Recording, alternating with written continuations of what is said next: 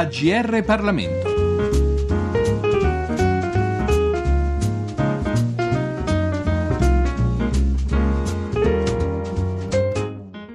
Un saluto, un cordiale saluto a tutti gli ascoltatori da Giorgio Cirillo. Il libro di cui ci occupiamo oggi è Partiti e Stato in Italia, sottotitolo Le nomine pubbliche tra clientelismo e spoils system. L'autore è Fabrizio Di Mascio, docente di scienza dell'amministrazione all'Università di Viterbo, editore Il Mulino. Si tratta dunque di uno studio, di un'analisi non tanto e non soltanto della situazione politica italiana, ma di come, anche a livello europeo, i partiti, nell'ottica di una situazione che la globalizzazione ha inevitabilmente mutato, si siano adattati o si stiano adattando ad un diverso rapporto tra loro e la pubblica amministrazione. Ma lasciamo la parola all'autore perché ci dica qual è il messaggio, il contenuto della sua ricerca.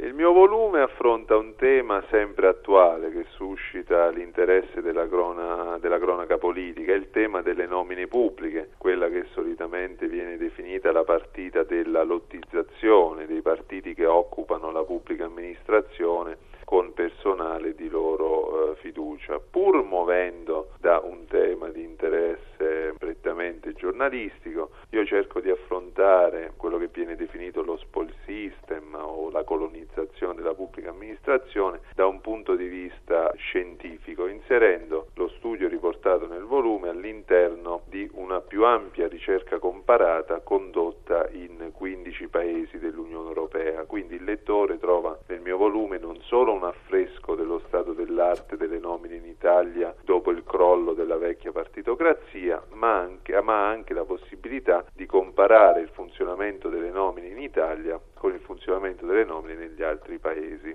La ricerca si è svolta attraverso interviste a esperti della pubblica amministrazione, in cui rientrano politici, vertici burocratici, consulenti, giornalisti, quindi tutti i personaggi che si muovono in questo mondo delle nomine, che è un mondo piuttosto oscuro, caratterizzato da eh, segretezza dei rapporti fiduciari, che quindi ha richiesto un'azione di scavo e di lavoro sul campo. Quindi si tratta di una ricerca un po' eh, vecchio stile, condotta da un giovane dottorando di ricerca. Passo ai risultati, che credo siano eh, l'elemento di maggiore interesse per i nostri ascoltatori. La mia ricerca ha eh, individuato livelli di nomina, livelli di occupazione della pubblica amministrazione da parte dei partiti ancora molto alti. È vero che l'ingresso in Europa e la presenza di vincoli finanziari sempre più stringenti ha ridotto il clientelismo vecchio stile, la nomina dei bidelli, dei postini da parte delle amministrazioni, che è ancora diffusa, soprattutto dell'amministrazione locale, ma che però è comunque in calo, perché l'Italia dagli anni novanta ha adottato politiche di contenimento della spesa sempre più stringenti, che con l'attuale crisi sono diventate addirittura più eh, forti. Il controllo dei partiti è però ancora molto esteso, sia a livello di vertice delle pubbliche amministrazioni, quindi nomina degli alti dirigenti dei ministeri, dei membri delle, dei, delle commissioni, delle authority, dei consigli di amministrazione, delle partecipate, ma le nomine scendono anche a livello intermedio, quindi a livelli eh, professionali più bassi. Però il livello di nomine non costituisce l'eccezione italiana, perché la ricerca comparata fa vedere che in tutti i paesi d'Europa, tranne nei paesi del nord Europa caratterizzati da burocrazie che presentano un livello di professionalizzazione più alto, negli altri paesi il livello di nomine è comunque molto alto. Ciò che distingue l'Italia non è tanto quindi il volume delle nomine, la quantità delle nomine, ma la qualità delle nomine, perché i nominati dai partiti in Italia presentano sovente un livello di qualità professionale appena sufficiente per svolgere le funzioni richieste dall'incarico loro affidato. Rispetto alla qualità invece prevale il legame fiduciario con i politici. Quindi nel nostro paese non si riceve un incarico di direttore della A S L perché si eccelle per abilità professionali, quando soprattutto perché si è inseriti in reticoli personali che garantiscono una relazione fiduciaria tra appunto politici e vertici eh, burocratici. Perché sono diventate così importanti le relazioni personali delle nomine? Perché rispetto alla Prima Repubblica è scomparso l'elemento organizzativo, cioè chi oggi ottiene una nomina da eh, un politico non legami di appartenenza al partito del politico eh, stesso, perché dopo il crollo della Prima Repubblica i partiti come organizzazione si sono di fatto sfaldati e sono diventati delle mere etichette, quindi i partiti sono diventati dei simboli sotto le cui insegne corrono degli imprenditori politici indipendenti. Nel mio libro io adotto il termine di partiti come eh, grappoli, proprio per dare questa idea della fluidità organizzativa dei partiti, e quindi le nomine risentono di questa fluidità organizzativa dei partiti, che non sono tanto interessati a nominare personali di fiducia per garantire la, l'attuazione delle loro politiche pubbliche, come accade in paesi quali la Germania, dove il controllo dei partiti ha un'intensità pari a quello dell'Italia, ma dove appunto i partiti perseguono la realizzazione di grandi politiche pubbliche. In Italia invece i partiti sono più interessati al controllo dell'amministrazione per manovrare le risorse pubbliche, e da qui viene il legame che spesso noi troviamo anche dai recenti eh, resoconti di stampa tra eh, appunto selezione di determinate figure al vertice delle pubbliche amministrazioni ed episodi di corruzione in cui possono essere implicati anche i vertici politici.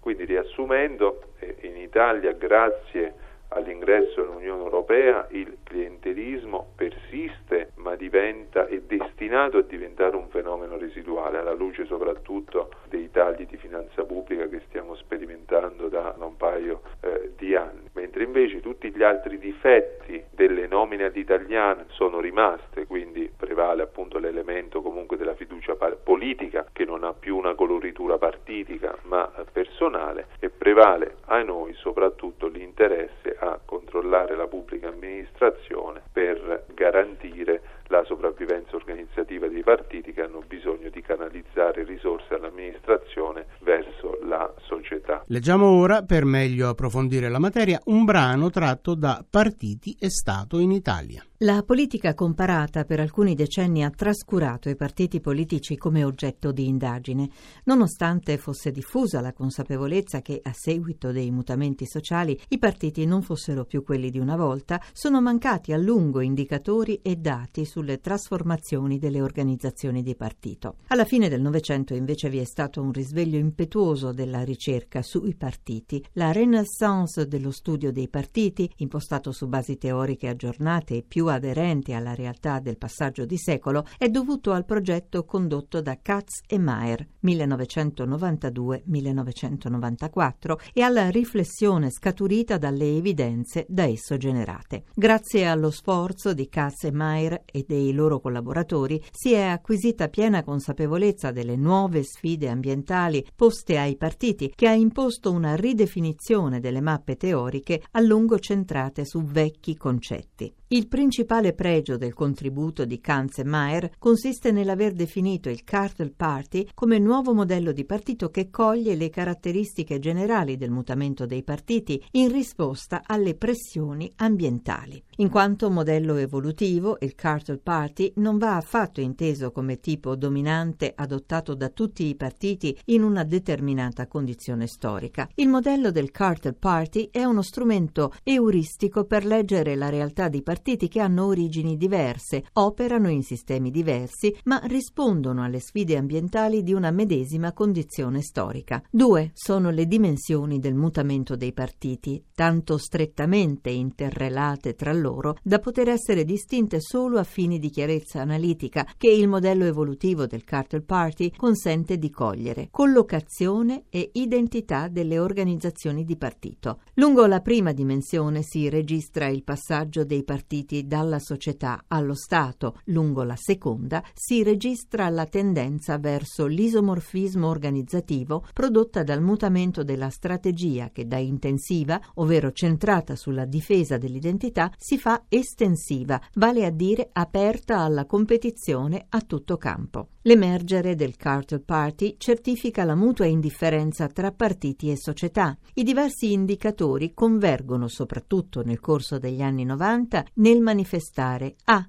il disimpegno della società dalla politica convenzionale e quindi dai partiti. B.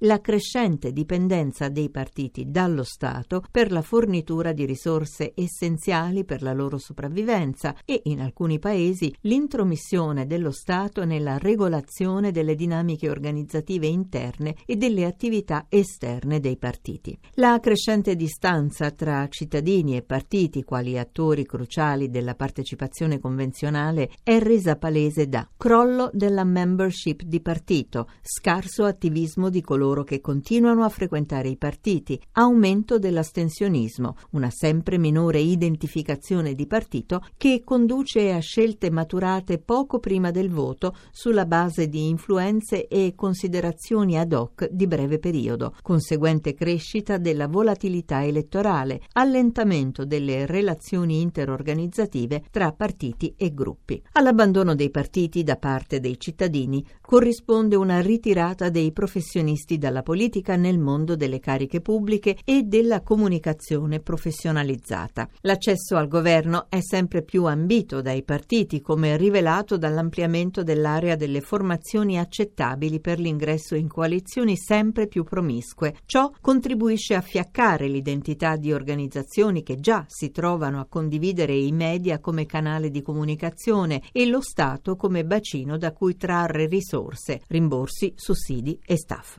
Ricorso alle risorse pubbliche, orientamento office seeking e professionalizzazione della comunicazione dal lato dei partiti e disimpegno, indifferenza e incertezza dei profili politici dal lato dei cittadini costituiscono i fattori che, interagendo in un processo di mutuo rafforzamento, hanno innescato un circolo di progressivo allargamento della distanza tra partiti e società. Ripercorrendo i destini del modello del Cartel Party a circa quindici anni di distanza dalla sua pubblicazione, Katz e Maier notano che se la specifica tesi della collusione tra partiti è oggi ancora oggetto di dibattito, l'incistamento dei partiti nello Stato e il loro isomorfismo organizzativo sono stati confermati dalle ricerche successive. Gli autori osservano che nella originaria formulazione del Cartel Party mancava un tassello di fondamentale importanza: il nuovo ruolo economico dello Stato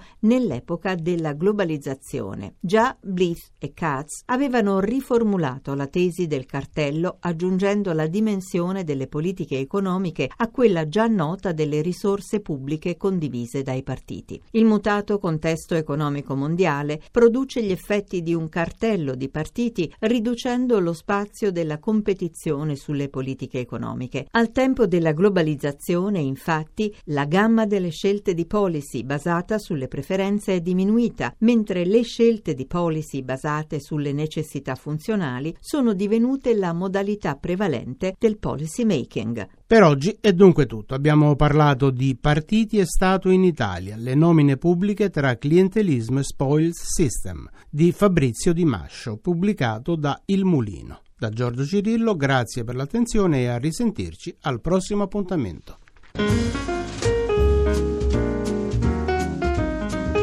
I libri A G R Parlamento.